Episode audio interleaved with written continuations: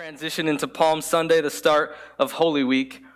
And I was thinking this past uh, couple of weeks about how I taught this exact same Sunday a year ago. And I think it was, my guess is about the third gathering that we had where it was all virtual.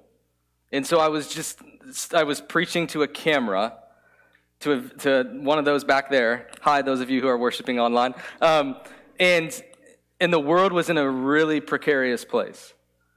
And um, I, I remember this, this mixture of sorrow that I felt that we could not gather as a church family, especially as we were heading into Holy Week, into Easter.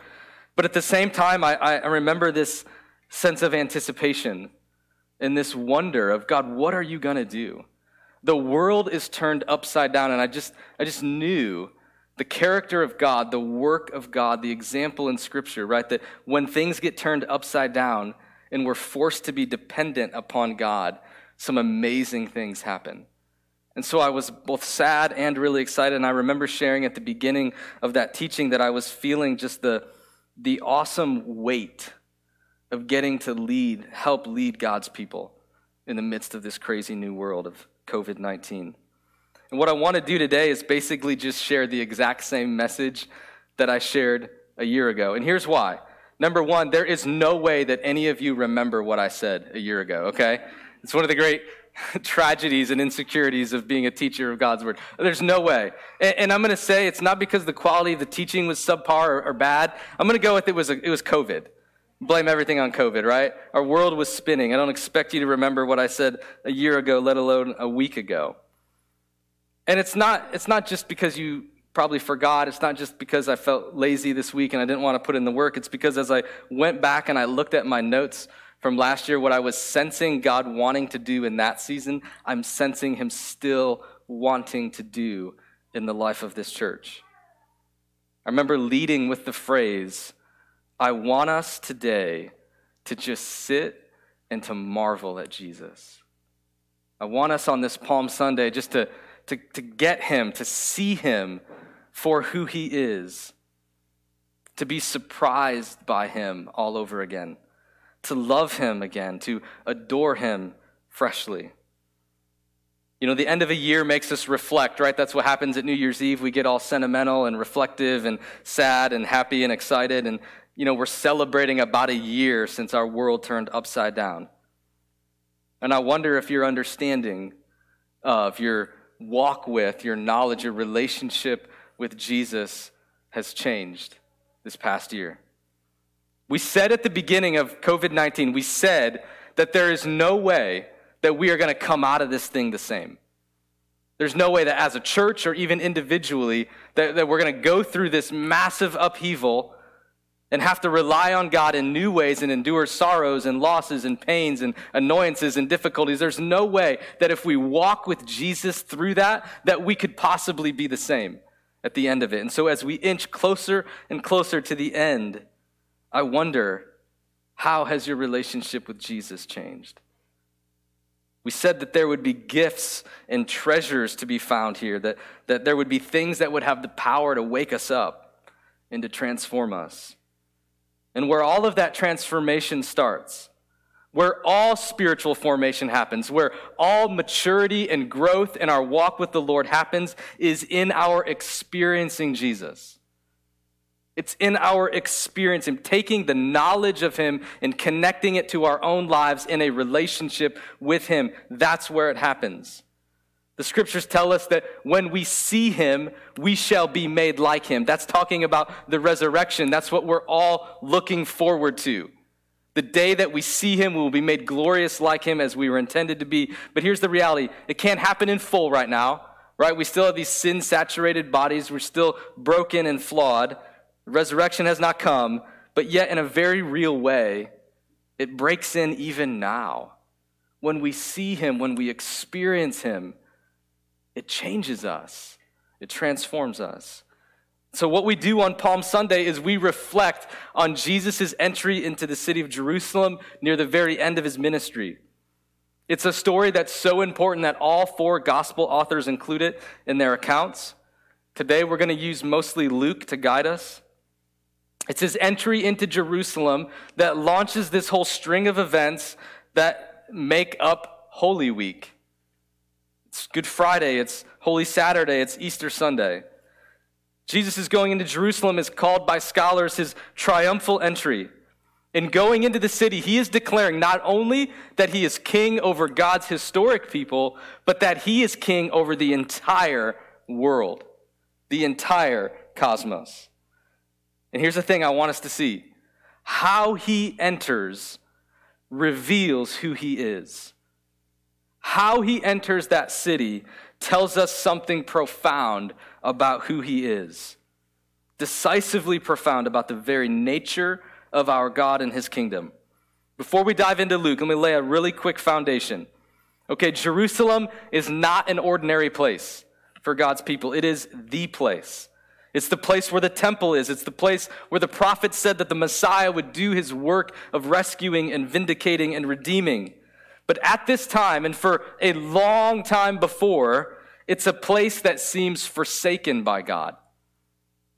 Jerusalem is under Roman authority. God's people, yet again, and you see this all throughout the scriptures, God's people, yet again, are without the freedom that their ancestors promised. And Rome was very skilled at getting people to submit to them. No one dared question Rome. The emperor of Rome was regarded as a god. There was no freedom. There was no individual rights. There was no due process. God's people, the Jewish people, were tolerated to the extent that they were submissive to Rome. The temple, that sacred place where God dwelt with his people, where heaven and earth meet, God's earthly home, their temple was not theirs. It was run by puppets of Rome. Their city, God's precious city that's talked about all throughout the Old Testament, was not theirs. Their lives were not theirs. Everything belonged to Rome. And so when Jesus makes his turn to go into the city of Jerusalem, his followers would have had one thought finally, finally, God is going to overthrow these Romans and we will be free and we will be powerful and all the world will see that our God is the God. Our King is the one true King.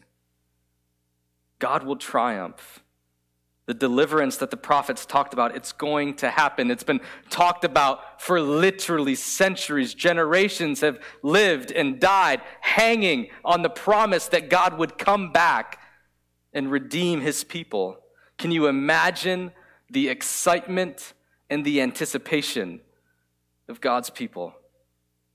And so, with that backdrop, let's go to Luke chapter 19. We're going to start in verse uh, 28. It says this. After Jesus had said this, he went on ahead, going up to Jerusalem.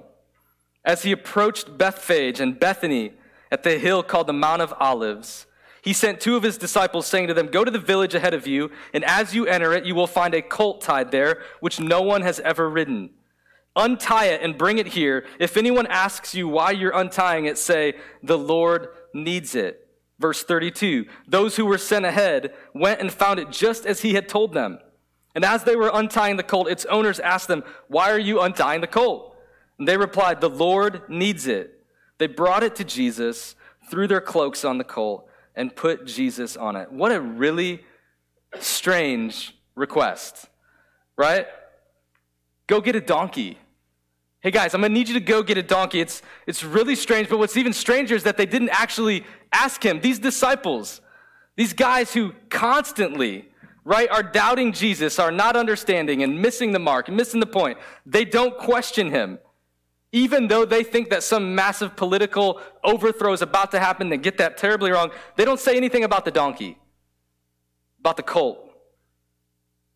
I'd expect them to say, Jesus, you're about to go set up your eternal, everlasting kingdom, and you want us to get what? Can you say that again? Help, help me understand that. But they don't, they just do it. You see, they knew exactly what was happening. They knew what the prophet Zechariah had said about the Messiah long before. Check this out Zechariah 9, verse 9 and the second half of 10. Rejoice greatly, daughter of Zion. Shout, daughter Jerusalem. See, your king comes to you, righteous and victorious. Here it is, lowly and riding on a donkey, on a colt, the foal of a donkey. Verse 10 He will proclaim peace to the nations. His rule will extend from sea to sea and from the river to the ends of the earth. You see this? You see the, the tension? See the paradox that's happening right here in this passage, in this prophecy from Zechariah long ago? Lowly and riding on a donkey, his rule will extend to the ends of the earth. Lowly and riding on a donkey, the ends of the earth. Right? It's staggering. The paradox, the tension in this. This is not a spontaneous change of plans by God. He's not calling an audible. This is exactly what God intended to do. Let's keep reading verse 36. As he went along, people spread their cloaks on the road. When he came near the place where the road goes down the Mount of Olives, the whole crowd of disciples began joyfully to praise God in loud voices for all the miracles they had seen. Blessed is the King who comes in the name of the Lord. Peace in heaven and glory in the highest. Other gospel writers tell us, John uh, in particular tells us that they laid palm branches down, hence Palm Sunday. And the people are quoting, they're singing, they're chanting Psalm 118. Blessed is he who comes in the name of the Lord. It's a rare moment in the Gospels where people are actually worshiping Jesus. It's a rare moment. They know what's happening, they know what's about to go down. They're singing, they're shouting for a king on a donkey.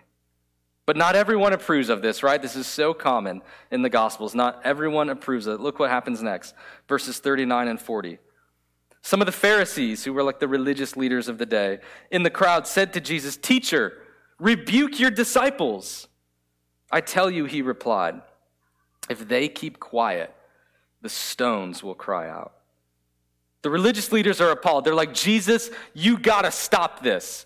You cannot let this happen. These poor people think that you are claiming to be the Messiah and that you're to usher in God's kingdom right now. You have to stop them. And Jesus says, No. If they don't do it, the mountains will cry out. You see, the Pharisees, they rejected Jesus as Messiah. They rejected the way that he was declaring it.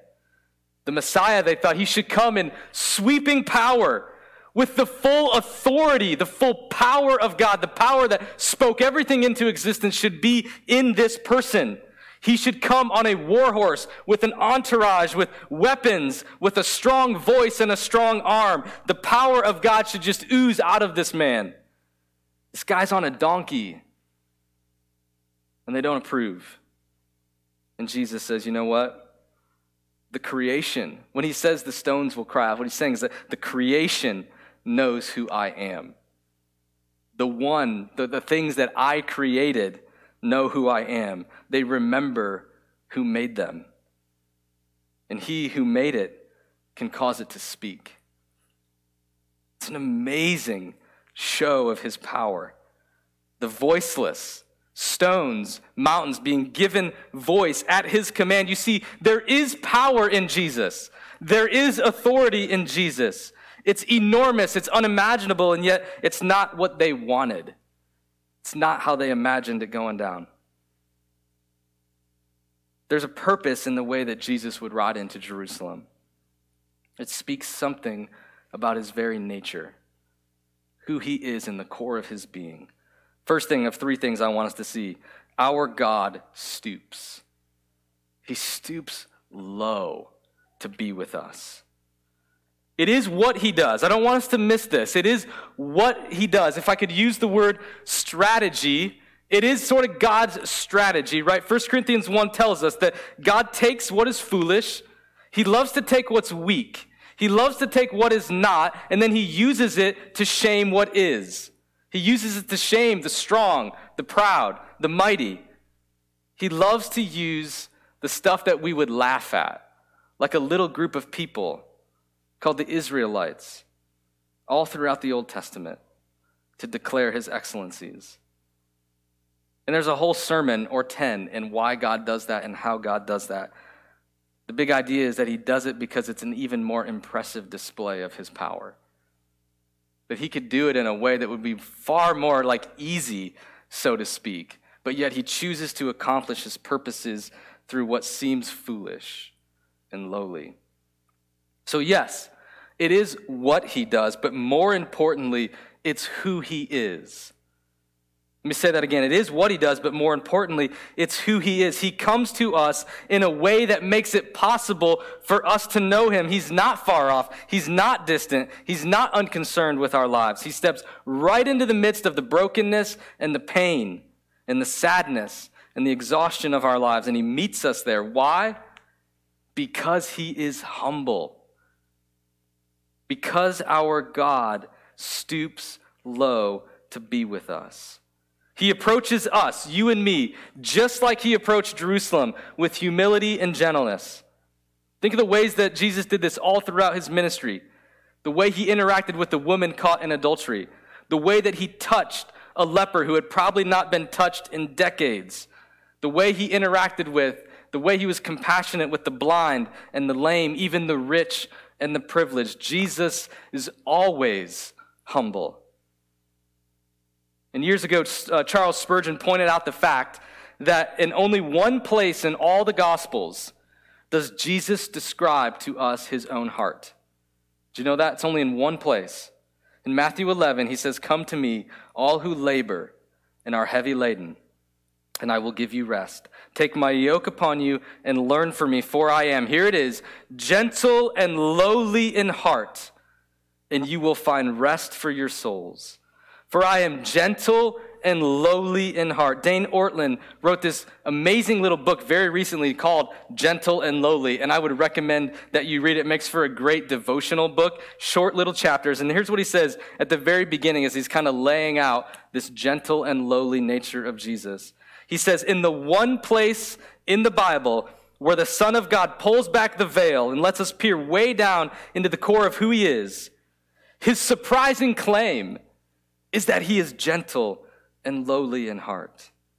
When Jesus tells us what animates him most deeply, what is most true of him, when he exposes the innermost recesses of his being, what we find there is gentle and lowly. Do you know God this way? Is God harsh? in your understanding of him? Is he mean? Is he waiting to pounce on you? Is he waiting to punish you? If he is, you're not understanding the God of the scriptures. Our God is gentle and kind and merciful. And I know that it's hard to understand that he's staggering in power. Go read, go read Revelation and the image of Jesus in the end. Right? And so he speaks and it's like thunder and there's fire in his eyes and it's kind of crazy and a little bit scary. And he's staggering in power and yet at the same time he's humble and lowly and makes himself weak. And we struggle to make sense of that in our mind. And I don't know if we're supposed to make sense of it. I think what we're supposed to do is just marvel that our God is like that, that he is so good, so much better than what we can even imagine. Let's go next part of the story. I got to move quickly. Here, next two points. Verse 41 of Luke 19. As he approached Jerusalem, he saw the city and he wept over it. And so we don't have time to get into it today, but Jesus goes on to prophesy the, the destruction of the temple, which would happen not too long after that. And I, I want to focus more on what's happening than what he's saying here. So he's standing on this mount and he's looking over the city. He can see the houses and the roadways, he can see the temple. And what is he doing? He's weeping. He's crying. Second thing I want us to see is that our God weeps. Our God weeps. He weeps over the lostness, the brokenness, the, the evil that dominates the lives of those people. And like he did when he looked over the dead body of his friend Lazarus, he cries. The God who numbers the stars in the heavens numbers the hairs on your head, who formed everything out of nothing with his voice, weeps over his city.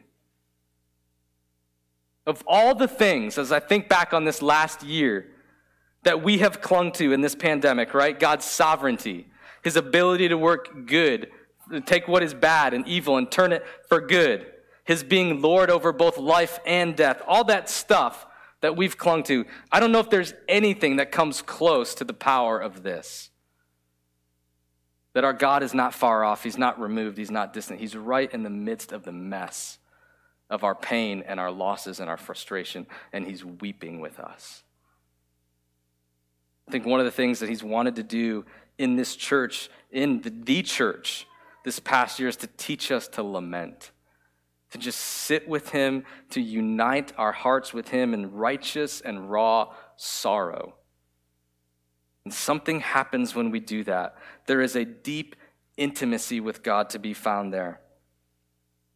Have you done that? Have you run around this past year just trying to medicate, just trying to get through? Have you sat with the pain and the struggle and found Jesus there? That will change you. Last part, and I gotta go, I gotta go quick. Verse 45 When Jesus entered the temple courts, he began to drive out those who were selling. It is written, he said to them, My house will be a house of prayer, but you have made it into a den of robbers. Now, listen, there's, there's like five sermons probably in this passage right here. Jesus is angry for the way that the religious leaders are oppressing the poor. Okay, so they're making it really hard for certain people to worship. So to worship, you need to make sacrifice. To make sacrifice, you need animals. To get an animal, you got to have money but they're doing it in a way that's making it hard for the poor and the marginalized to actually worship. And Jesus is angry. I mean, he is mad. The Gospel of John tells us that as he's talking to these people, he's literally making a whip and he's about to go use it on them. Okay? Third thing I want us to see is that yes, our God stoops. Yes, he weeps, but our God does battle. He does battle for us. He will ultimately give his life in that battle. He battles evil and oppression. And while what's happening here is specific to that reality, that culture, and he's mad about that specific thing that's happening, we also know that it's true when we zoom out and look at all of Scripture that God fights for us. He fights for you right now. There are things in your life that are oppressing you. There is evil that you've allowed to entertain, that you've allowed to take root in your heart, and He wants to drive it out. He wants to take that which enslaves us, that we think will bring us life, but actually it just leads us to death and slavery. He wants to cast it out and drive it out. And I think part of what God has been doing, I'm convinced, this past year, is He's purifying His church, He's purifying us. Right? As we draw close to Him, as we align our hearts with Him, as we weep with Him, He reveals our idols. He reveals the things in us that He needs to drive out. Right? And because He's gentle, because He does it with kindness and tenderness, He brings us to a place of surrender. Has that happened in your life? I pray that it has that you've laid before him those things that you're chasing after that can't give you life. So, as I close, I just want to say two things quickly. Number one, all of our hope, for those of us who call Jesus Lord, all of our hope hangs on his character. Everything hangs on him being gentle and lowly. Okay, what we remember this week, what the church across the globe has remembered for literally millennia, it does not happen if Jesus is not gentle and lowly. There is no cross. There is no sacrifice for sin. There is no way for you and I to be made new.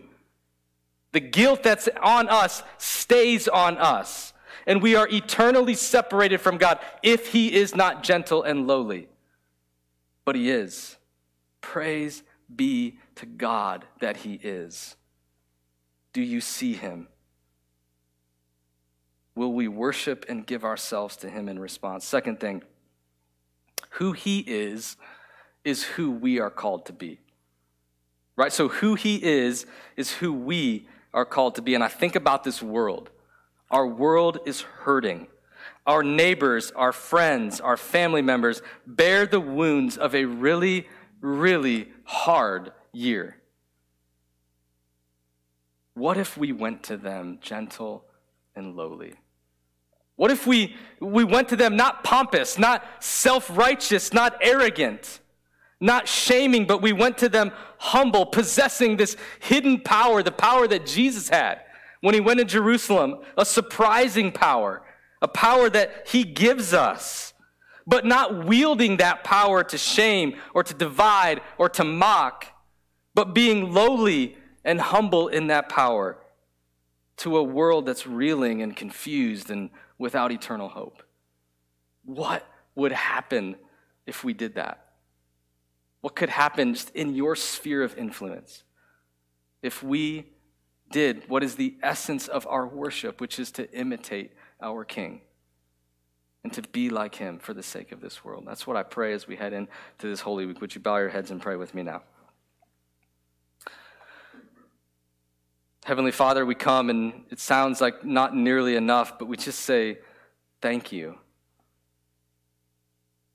That Jesus left heaven, that the eternal one, who has no beginning and no end, descended and came to us lowly, not just because you wanted it to look that way, God, but because it's who you are. God, would we experience you as you come to us, gentle lowly, offering us life, life abundant. For those who are here who have never before put their faith in you, who have believed for years maybe that you are harsh, that you are angry, that you cannot wait to punish them, God, would they come to you and surrender their lives to you? For those of us who have forgotten that you are that way, God, draw us to yourself. Would we encounter you? And would it change us? that we might be more like you for the sake of our world. It's in Jesus' name we pray. Amen.